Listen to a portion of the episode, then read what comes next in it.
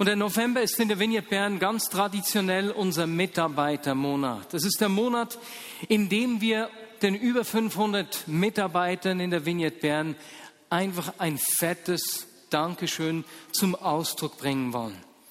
Und das tun wir auf der einen Seite an unserem Mitarbeiterfest, das wir am nächsten Freitag miteinander feiern.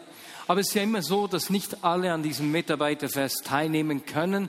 Deswegen möchte ich heute auch allen ganz herzlich danken, die sich in irgendeiner Form direkt oder indirekt in der Vignette Bern und der Umsetzung unserer Vision und Mission engagieren. Darf ich mal schauen, wer engagiert sich auf die eine Art und Weise? Hände hoch, damit wir sehen können, wer alles irgendwo mitwirkt. Na, und jetzt bitte ich uns alle für einen fetten Applaus. Vielen herzlichen Dank.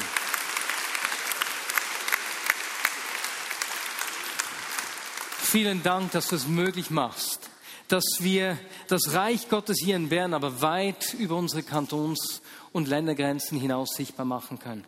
Das ist absolut einzigartig. Und das wollen wir, das ist unsere Vision. Weißt du noch, was die Vision der Vignette Bern ist? Schließ die Augen und jetzt stell dir eine Welt vor, in der das Reich Gottes im Leben aller Menschen sichtbar wird. Und genau dafür leben wir. Das wollen wir miteinander sehen.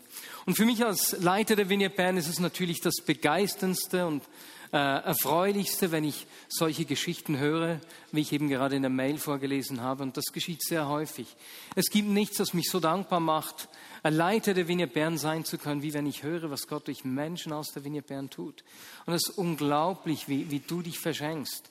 Diese Geschichten, die ich höre von Menschen, die für Kranke beten, die, die sich um Arme kümmern, die Deutschkurse geben, die über Menschen prophezeien, die sich finanziell engagieren und Menschen aushelfen und, und, und, und. Vielen herzlichen Dank. Und das löst bei mir echt eine riesige Dankbarkeit und eine Freude aus, die Vignette Bern leiten zu dürfen. Und ich habe mir gesagt, dass ich heute zum Anfang dieses Mitarbeitermonats noch einmal über die Bestimmung und die Berufung der Gemeinde sprechen möchte. Viele von euch kennen meine Geschichte. Ich bin in der Vignette Bern aufgewachsen. Ich war sieben Jahre alt, als meine Eltern mit uns Kindern vom Hasliberg äh, nach Ostermunding gezogen sind und zusammen mit Müllers und einigen anderen die damalige Agape-Gemeinschaft gegründet haben. Vor langer, langer Zeit. 35 Jahre müssen das beinahe sein, 34 Jahre. Und schon nach einem Jahr sind wir umgezogen, zusammen mit einigen, die in der Vignette Bern waren, haben wir eine Villa in Muri bei Bern bezogen. Im Wohnzimmer haben sonntags die Gottesdienste stattgefunden und sonst haben wir dort zusammen gewohnt und gelebt. Und es war eine Familie. Und wir haben viel Schönes miteinander erlebt. Wir haben auch Herausforderndes miteinander erlebt, wie es eben in einer Familie ist. Und für mich war von da an klar, Gemeinde ist eine Familie. Ich kann Familie und Gemeinde nicht wirklich trennen. Mit diesem Verständnis bin ich aufgewachsen.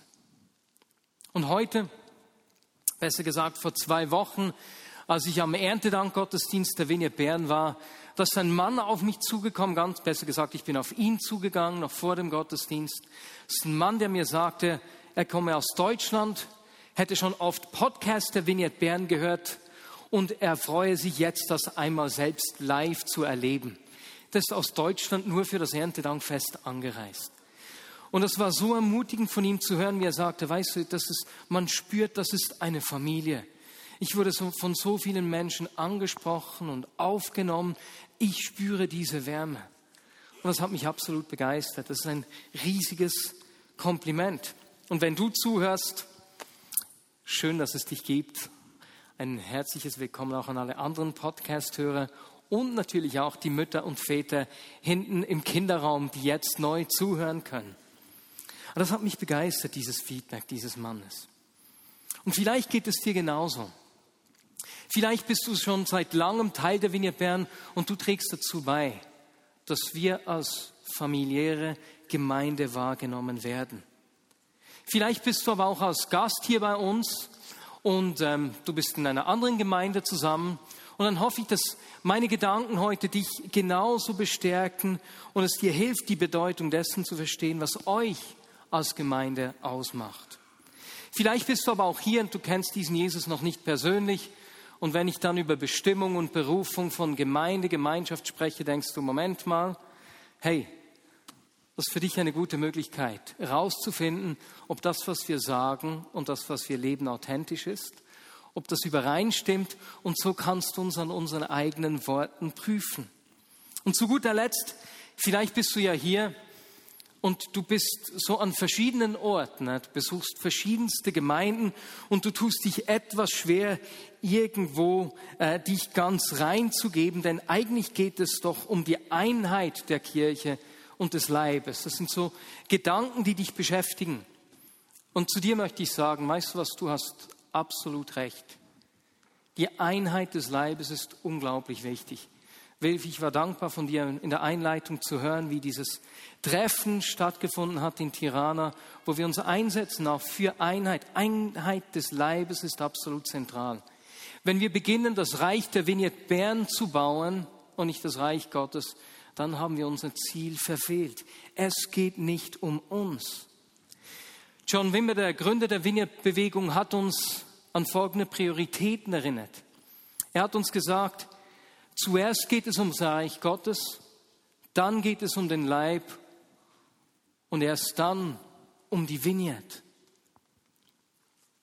Und wenn John über, diese, über die Vineyard und über Einheit gesprochen hat, dann hat er uns oft mit einem Gemüseeintopf verglichen. Viele von euch kennen dieses Bild. John Wimber sagte, die, als Vineyard sind wir ein Gemüse in einem Gemüseeintopf. Wir sind nicht das Schönste, wir sind nicht das Beste, aber wir sind ein Gemüse, das diesem Eintopf Geschmack gibt. Und dieses Bild hilft. Es stimmt, wir sind nicht alleine, wir sind nicht die Einzigen. Wir müssen uns nicht zu wichtig nehmen. Und was heißt das praktisch? Praktisch heißt das für uns, dass wir gut über andere Gemeinden, Kirchen und Gemeinschaften sprechen miteinander. Das heißt, dass wir eben verstehen, dass wir nicht die Einzigen sind.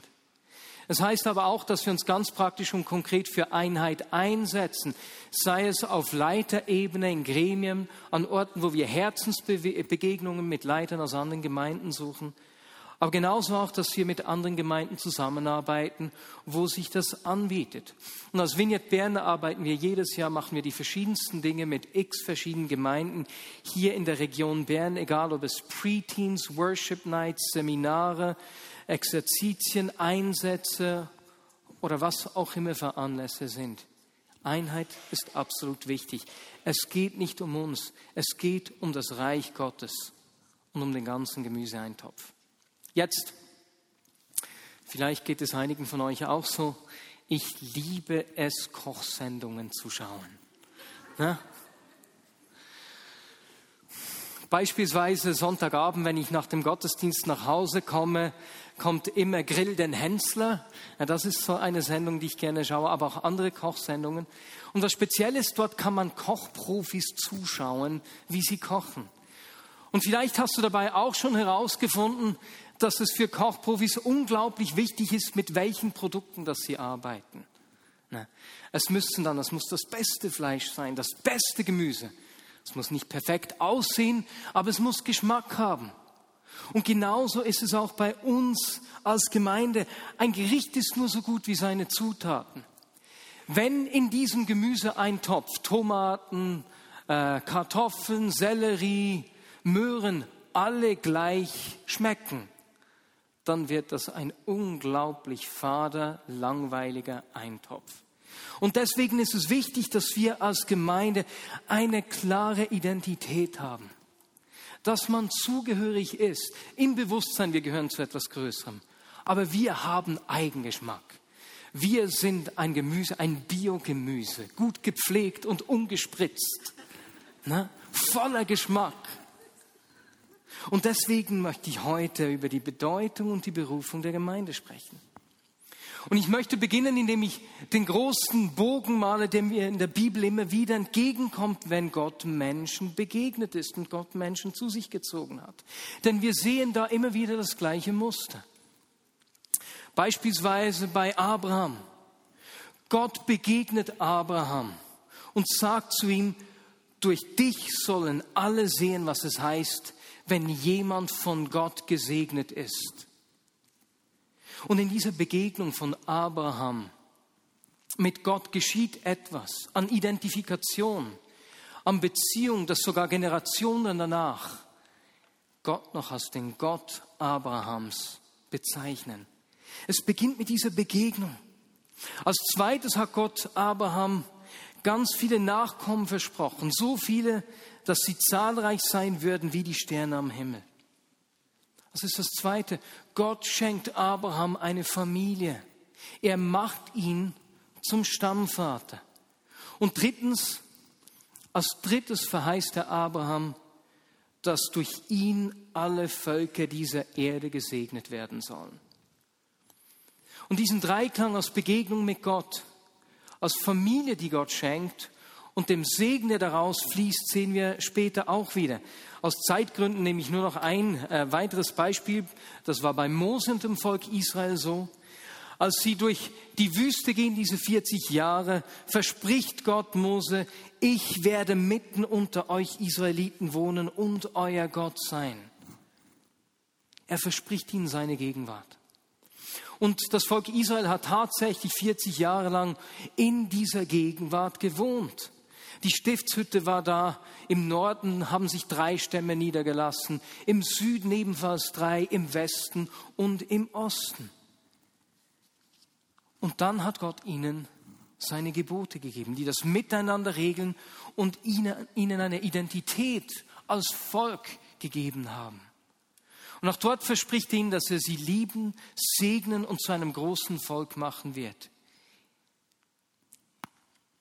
Er macht sie zu einem Volk, zu einer Familie. Und auch ihnen gilt drittens dann die Verheißung, dass durch sie alle Völker der Erde gesegnet werden sollen. Und diese gleiche Bewegung erkennen wir auch bei Jesus. Wir sehen das im Leben von Jesus, wie wir in einer Geschichte in Lukas 6 miteinander sehen werden. Und ich bitte dich, Lukas 6 aufzuschlagen, Verse 12 bis 16, wenn du die Bibel bei dir hast. Und übrigens, wir werden gleich dann auch noch miteinander ein Lied singen, das du noch nicht kennst. Deswegen bereite dich mental schon darauf vor, denn das tue ich von hier vorne nicht alleine. Ich werde dein kräftiges Mitsingen benötigen. Und für alle, die etwas überfordert werden, wenn das ganz kurzfristig kommt, ich habe es jetzt schon gesagt. Lukas 6, Verse 12 bis 16.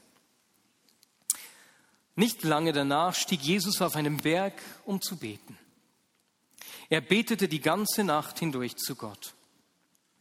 Bei Tagesanbruch rief er alle seine Jünger zusammen und wählte zwölf von ihnen aus, die er Apostel nannte. Dies sind ihre Namen. Simon, den er auch Petrus nannte, Andreas, der Bruder von Petrus, Jakobus, Johannes, Philippus, Bartholomäus, Matthäus, Thomas, Jakobus, der Sohn des Alpäus, Simon, der Zelot, Judas, der Sohn des Jakobus und Judas Iskariot, der ihn später verriet. Soweit der kurze Text. Und wenn wir uns diesen Text anschauen und auch sehen, äh, wo er steht, dann erkennen wir, dass Jesus nicht mehr am Anfang seines Wirkens ist. Die Jünger hat er im Kapitel 5 berufen, die ersten, und wir sehen, dass sich schon im Kapitel 5 eine große Menge von Menschen um Jesus sammelt, die ihn aufgesucht haben, um ihn zu hören und geheilt zu werden. Im Kapitel 5 lesen wir, dass es Menschen aus Galiläa und Judäa sind, die sich um Jesus sammeln. Und hier im Kapitel 6 kommen sie schon von Jerusalem und von den Nordküsten Tyrus und Sidon auf Jesus zu. Also Menschen aus großer Reichweite sind gekommen, weil sie gehört haben, was dieser Jesus alles tut. Gerade hat Jesus am Sabbat in der Synagoge einen Mann geheilt. Die Menschen loben Gott vor Freude und sie erzählen die einzigartigen Taten von Jesus weiter. Sie wollen ihn hören und bringen ihre Kranken, damit Jesus sie heilt. Nur einige Schriftgelehrte sind voller Zorn und beginnen sich Gedanken zu machen, was sie gegen diesen Jesus unternehmen können. Und doch, Jesus zieht immer mehr Menschen an. Und jetzt stelle ich mir vor, wie Jesus hier diese Stadt verlässt, hinter ihm eine ganze Menge von Jüngern. Wir haben gelesen, dass er aus an seinen Jüngern zwölf ausgelesen hat, mit anderen Worten die Gruppe von Jüngern, die regelmäßig mit Jesus zusammen waren, die von ihm lernen wollen die werden wollten wie Jesus, die war definitiv größer, sagen wir 30 oder 40. Zwei Kapitel später hat Jesus 72 der Jünger ausgesandt, also da war eine größere Gruppe. Neben den Jüngern waren andere Menschen, die sich um Jesus gesammelt hatten. Eben die Menschen aus Tyros, die gehört hatten. Ich stelle mir vor, dass da auch eine Familie war, Vater mit seiner Tochter und der Frau, die Tochter krank in der Hoffnung, dass Jesus sie doch heilen würde. Und so folgen sie Jesus, als er die Stadt verlässt. Jesus steigt auf einen Berg. Die ersten bleiben unten zurück. Ne? Es wird schon langsam Abend. Wenn wir jetzt weiter mit hochsteigen, dann kommen wir nicht mehr zu unserer Unterkunft. Die Gruppe wird kleiner.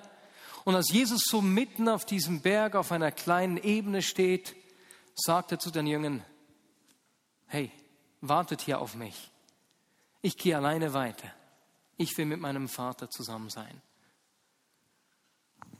Es war eine größere Gruppe immer noch, die einen Jünger warten. Und ich stelle mir vor, wie da beispielsweise dieser Vater aus Tyrus mit Jesus mitgehen wollte. Ein Jünger nimmt ihn sanft am Arm und sagt, hey Moment, Jesus kommt gleich wieder. Er geht mit seinem Vater beten. Ja, aber Moment, wann kommt er wieder? Ich weiß es nicht so genau, antwortet ihm der Jünger. Aber er kommt auf jeden Fall wieder. Ja, was macht er denn? Er geht beten. Und wer heilt denn meine Tochter? Es tut mir leid, du musst dich gedulden. Weißt du, wir haben das schon immer wieder erlebt. Wenn Jesus sich dann zurückzieht, kann es durchaus sein, dass es mal die ganze Nacht dauert. Manchmal ist er schon nach einigen Stunden wiedergekommen. Wir warten einfach hier. Und ich stelle mir dann vor, wie die Jünger gewartet haben, ohne zu wissen, wann Jesus zurückkommt. Vielleicht haben sie ein Lagerfeuer gemacht.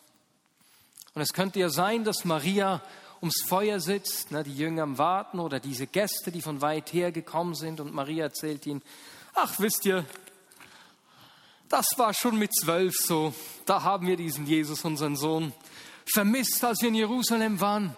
Schon da war es ihm wichtig, im Haus seines Vaters zu sein. Und eines sehen die Jünger.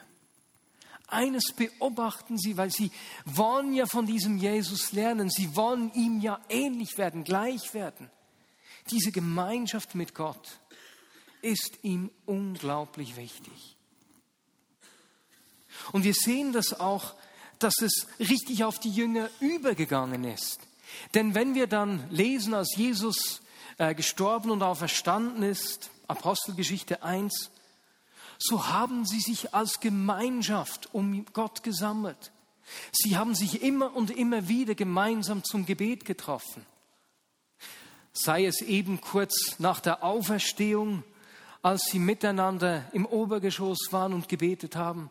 Sei es später, als Petrus verhaftet wurde und die ganze Gemeinde im Gebet zusammen verharrte, einmütig und, und, und.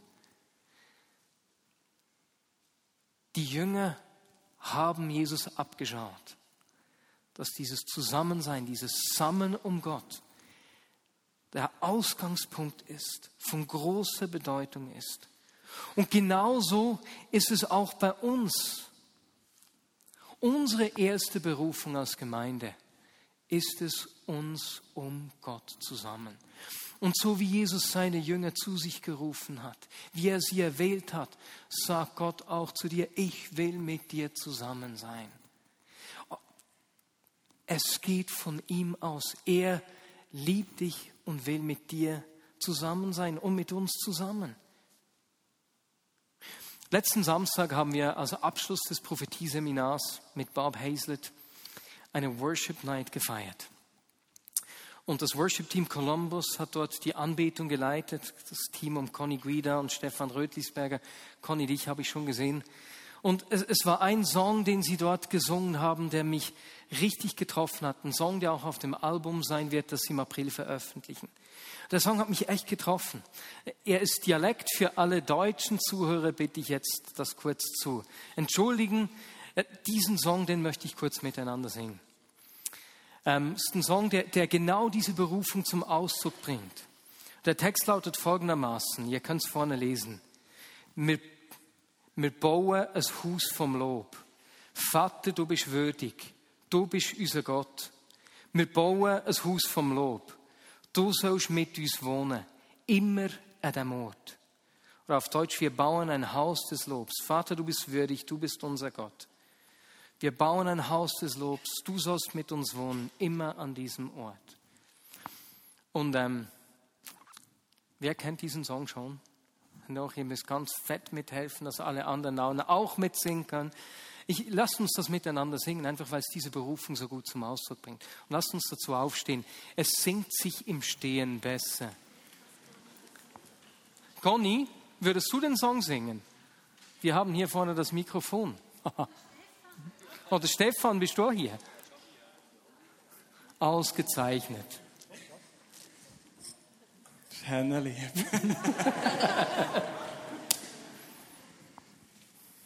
Kannst du mich kurz etwas leiser stellen, weil ich singe auch mit. Come on. Wir bauen ein Haus vom Lob. Vater, du bist würdig, du bist unser Gott. Wir bauen Haus vom Lob. Du sollst mit uns wohnen, für immer an dem Ort. Wir bauen ein Haus vom Lob. Vater, du bist würdig, du bist unser Gott.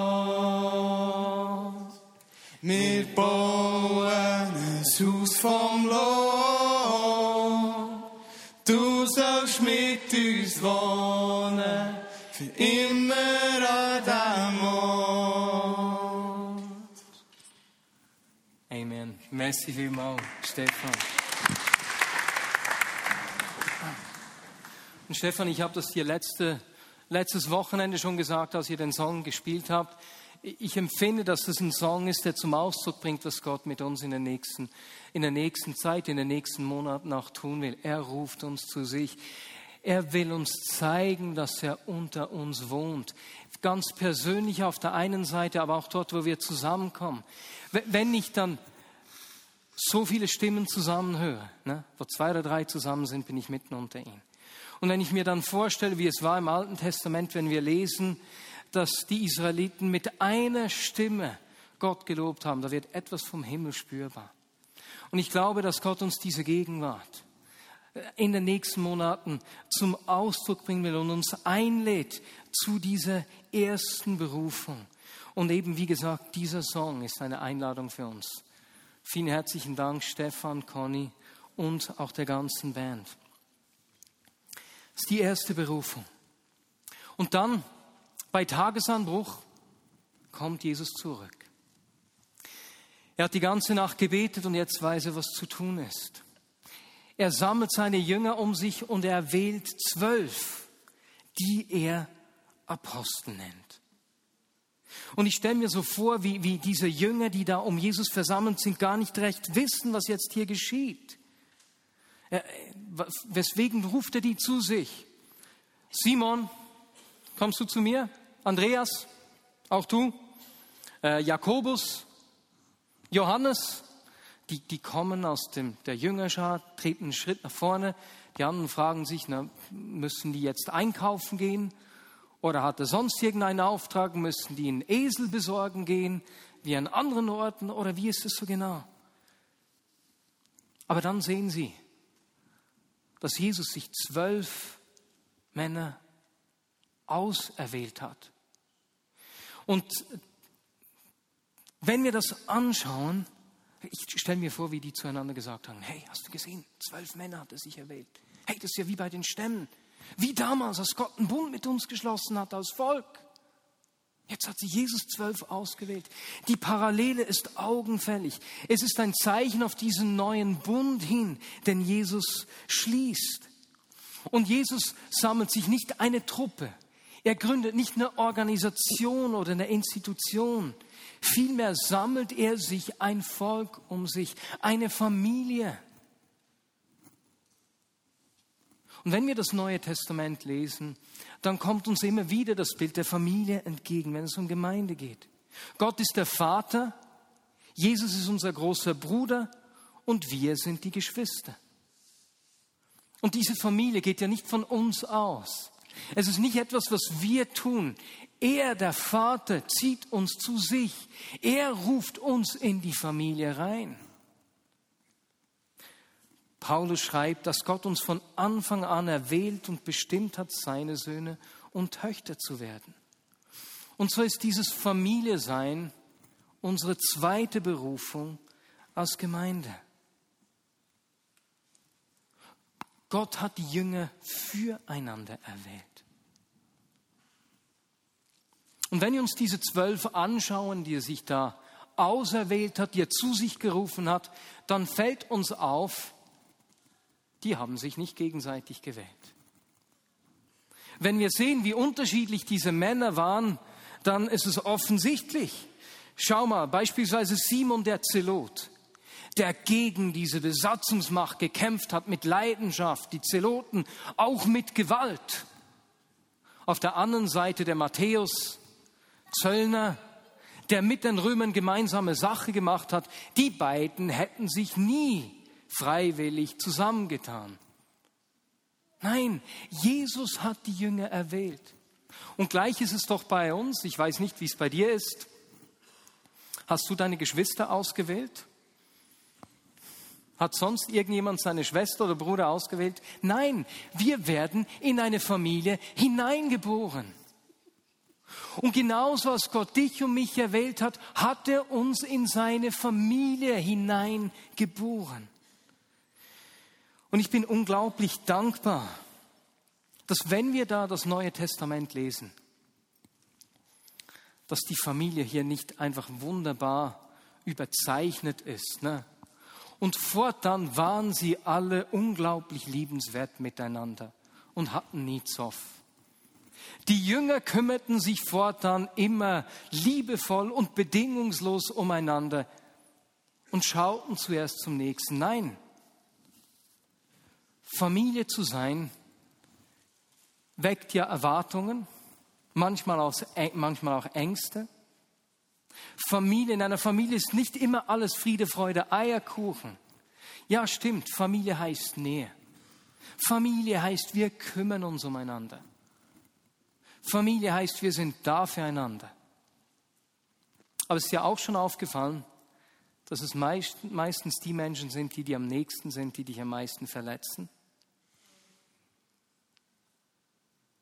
So ist Familie auch der Ort, wo wir uns reiben aneinander. Es ist der Ort, wo wir wachsen miteinander. Es ist der Ort, an dem wir lehren, einander zu vergeben, uns zu entschuldigen und den Schritt aufeinander zu immer wieder neu zu machen. Und genau das sehen wir bei den Jüngern.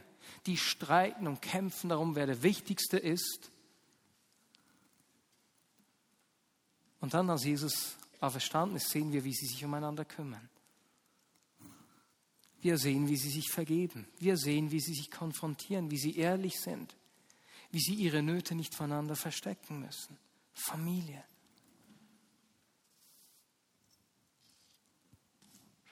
Familie zu sein ist unsere zweite Berufung als Gemeinde. Und zu guter Letzt sehen wir in dieser Stelle auch den dritten Ausdruck der Berufung oder die, die dritte Berufung, die wir haben, nämlich ein Segen für alle Völker zu sein. Wie sehen wir das hier? Als Jesus die zwölf zu sich gerufen hat, nannte er sie Apostel. Und ein Apostel war ja ein bekannter Begriff in der damaligen Zeit. Wenn eine römische Armee ein neues Land eingenommen hat, dann hat man einen Apostel hingeschickt, zusammen mit Architekten, Lehrern, Künstlern, Philosophen, Linguisten, und die hatten einen Auftrag, in dieses Land zu gehen und die Kultur von Rom dort zu etablieren. Bis zu diesem Punkt, dass falls der Kaiser jemals in diese Stadt gehen sollte, er sich zu Hause fühlt wie in Rom. Kulturarchitekten. Und so hat also Jesus diese zwölf zu sich gewählt und hat ihnen gesagt, ihr seid meine Apostel, meine Kulturarchitekten. Ihr habt gesehen, wie ich die Kranken heile, den Gefangenen Freiheit gebracht habe und in allem die Liebe des Vaters sichtbar gemacht habe. Und ihr werdet nicht nur das Gleiche tun wie ich, ihr werdet auch meine Kultur sichtbar machen. Dort, wo ihr hinkommt, wird der Himmel die Erde berühren, weil der Himmel durch euch sichtbar wird. Ihr werdet ein Segen sein für alle Völker dieser Welt. Und so ist das unsere dritte Berufung. Ein Segen zu sein für alle Völker und sein Reich sichtbar zu machen. Und wir sehen, wie Jesus dann diesen Aposteln eine Stimme und Kraft gegeben hat und was aus ihnen entstanden ist. Und so lade ich dich ein, heute am Anfang dieses Mitarbeitermonats. Es ist ja nichts Neues, es, diese Berufung kennen wir, diese Berufung leben wir miteinander. Aber ich lade dich ganz bewusst ein.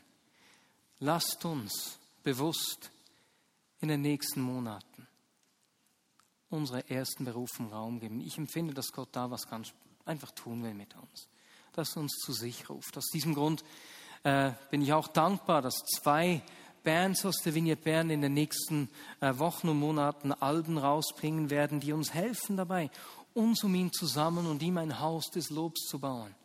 Auf der einen Seite Columbus, wir haben den Song vorher gesungen, aber genauso auch Audiel, die, das Worship-Team um Joel Ung, die uns zuvor in die Anbetung geleitet haben. Sie werden auch im Dezember bereits ein Album rausbringen und ähm, diese Songs werden uns helfen. Diese helfen uns, dieses Haus des Lobs zu bauen. Weißt du weswegen? Die Wahrscheinlichkeit, dass du die Predigt relativ bald vergessen hast, ist sehr hoch. Aber diesen Song, wir bauen ein Haus vom Lob, Vater, du bist würdig, du bist unser Gott, den wirst du nicht so schnell vergessen. Das begleitet uns in unserer Woche. Ich habe den diese Woche jeden Tag gesungen. Ich habe geweint dazu, weil diese Gegenwart so kostbar ist. Und so lasst uns diese Bands unterstützen. Du siehst vorne die Websites www.columbusband.ch für unsere Podcast-Hörer und die zweite audiel.ch. Lasst uns diese Bands unterstützen und die Songs jetzt schon vorbestellen, die uns wieder helfen werden. Das ist das Erste, lasst uns zusammen um Gott sammeln und ihm dieses Haus des Lobs bauen. Und zweitens lade ich dich ein, lasst uns als Familie leben und Menschen in diese Familie reinnehmen. Ich habe vor dem Gottesdienst wieder eine God-Story gehört, wie, wie, wie das jemand aus der Vignette Bern gelebt hat. Weil ich es nur gehört habe, erinnere ich mich nicht an die Details, deswegen kann ich es nicht erzählen. Aber es war so berührend zu sehen, wie Menschen sich verschenken und andere reinnehmen in eine Familie, Nähe zulassen, sich auf verbindliche Beziehungen einlassen. Ist absolut begeistert. Und drittens, lade ich dich ein, sein Reich sichtbar zu machen. Ich lade dich ein, wo wir auch immer können, uns den Armen zu verschenken, die Kranken zu heilen, den Bedrängten Freiheit zu bringen und Menschen in die Familie einzuladen, Menschen in die Familie hineinzuführen. Und dort, wo wir unsere Be Berufung leben, wo das nicht Worte sind, sondern gefüllt mit Tat, sind wir ein knackiges Gemüse, das jeder in seinem Eintopf haben will. Nicht das Einzige, nicht das Beste, aber ein Biogemüse, ungespritzt, auch für Veganer gerne essbar. Na? Lass uns das miteinander sein. Amen. Und Jesus, ich danke dir, dass in all diesen Punkten die Initiative von dir ausgeht. Du bist der, der uns zu sich ruft. Du bist der, der in unserer Mitte wohnt. Jesus, wir wollen in diesem Bewusstsein wachsen. Du bist der Vater, der uns in diese Familie hineingeboren hat. Lass uns verstehen, was es heißt, in deiner Familie zu leben und andere Menschen in diese Familie reinzunehmen. Und drittens, du bist der, der das Reich baut. Du tust es, du tust es durch uns. Aber auch hier geht es von dir aus. Und Jesus, als Leiter dieser Gemeinde sage ich, wir umarmen diese drei Berufungen. Jeden einzelnen Aspekt. Baue du deine Gemeinde. Lass dein Reich hereinbrechen, wie im Himmel, so auf Erden. Amen.